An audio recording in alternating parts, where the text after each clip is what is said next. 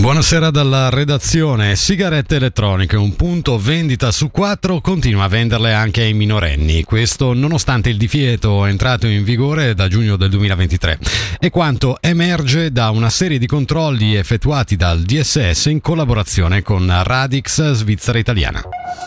Responsabilità e convergenze sono queste le parole più ricorrenti pronunciate dai membri della Commissione Gestione e Finanze del Parlamento che si è ritrovata oggi per discutere del preventivo 2024.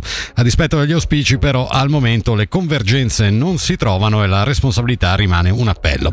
Lo stallo della situazione si evince anche da quanto dichiarato rispettivamente da Boris Pignasca, capogruppo leghista, e da Fabrizio Sirica, co-presidente del PS. Sentiamo. Il preventivo era e rimane inaccettabile per quanto riguarda la spesa per gli asilanti, per quanto riguarda i sussidi ai permessi B che non devono più essere erogati e sia per quanto riguarda l'amministrazione cantonale, permessi quando era febbraio e se il preventivo non avrà una maggioranza verrà bocciato. Non c'è la volontà della maggioranza di cambiare l'impostazione.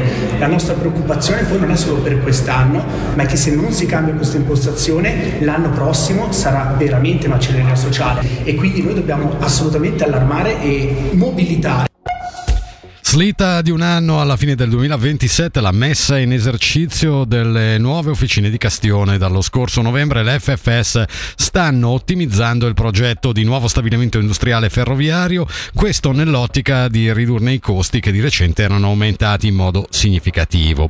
I lavori di costruzione previsti da prima a fine 2023, si legge in un comunicato diffuso oggi dall'FFS, inizieranno a metà 2024.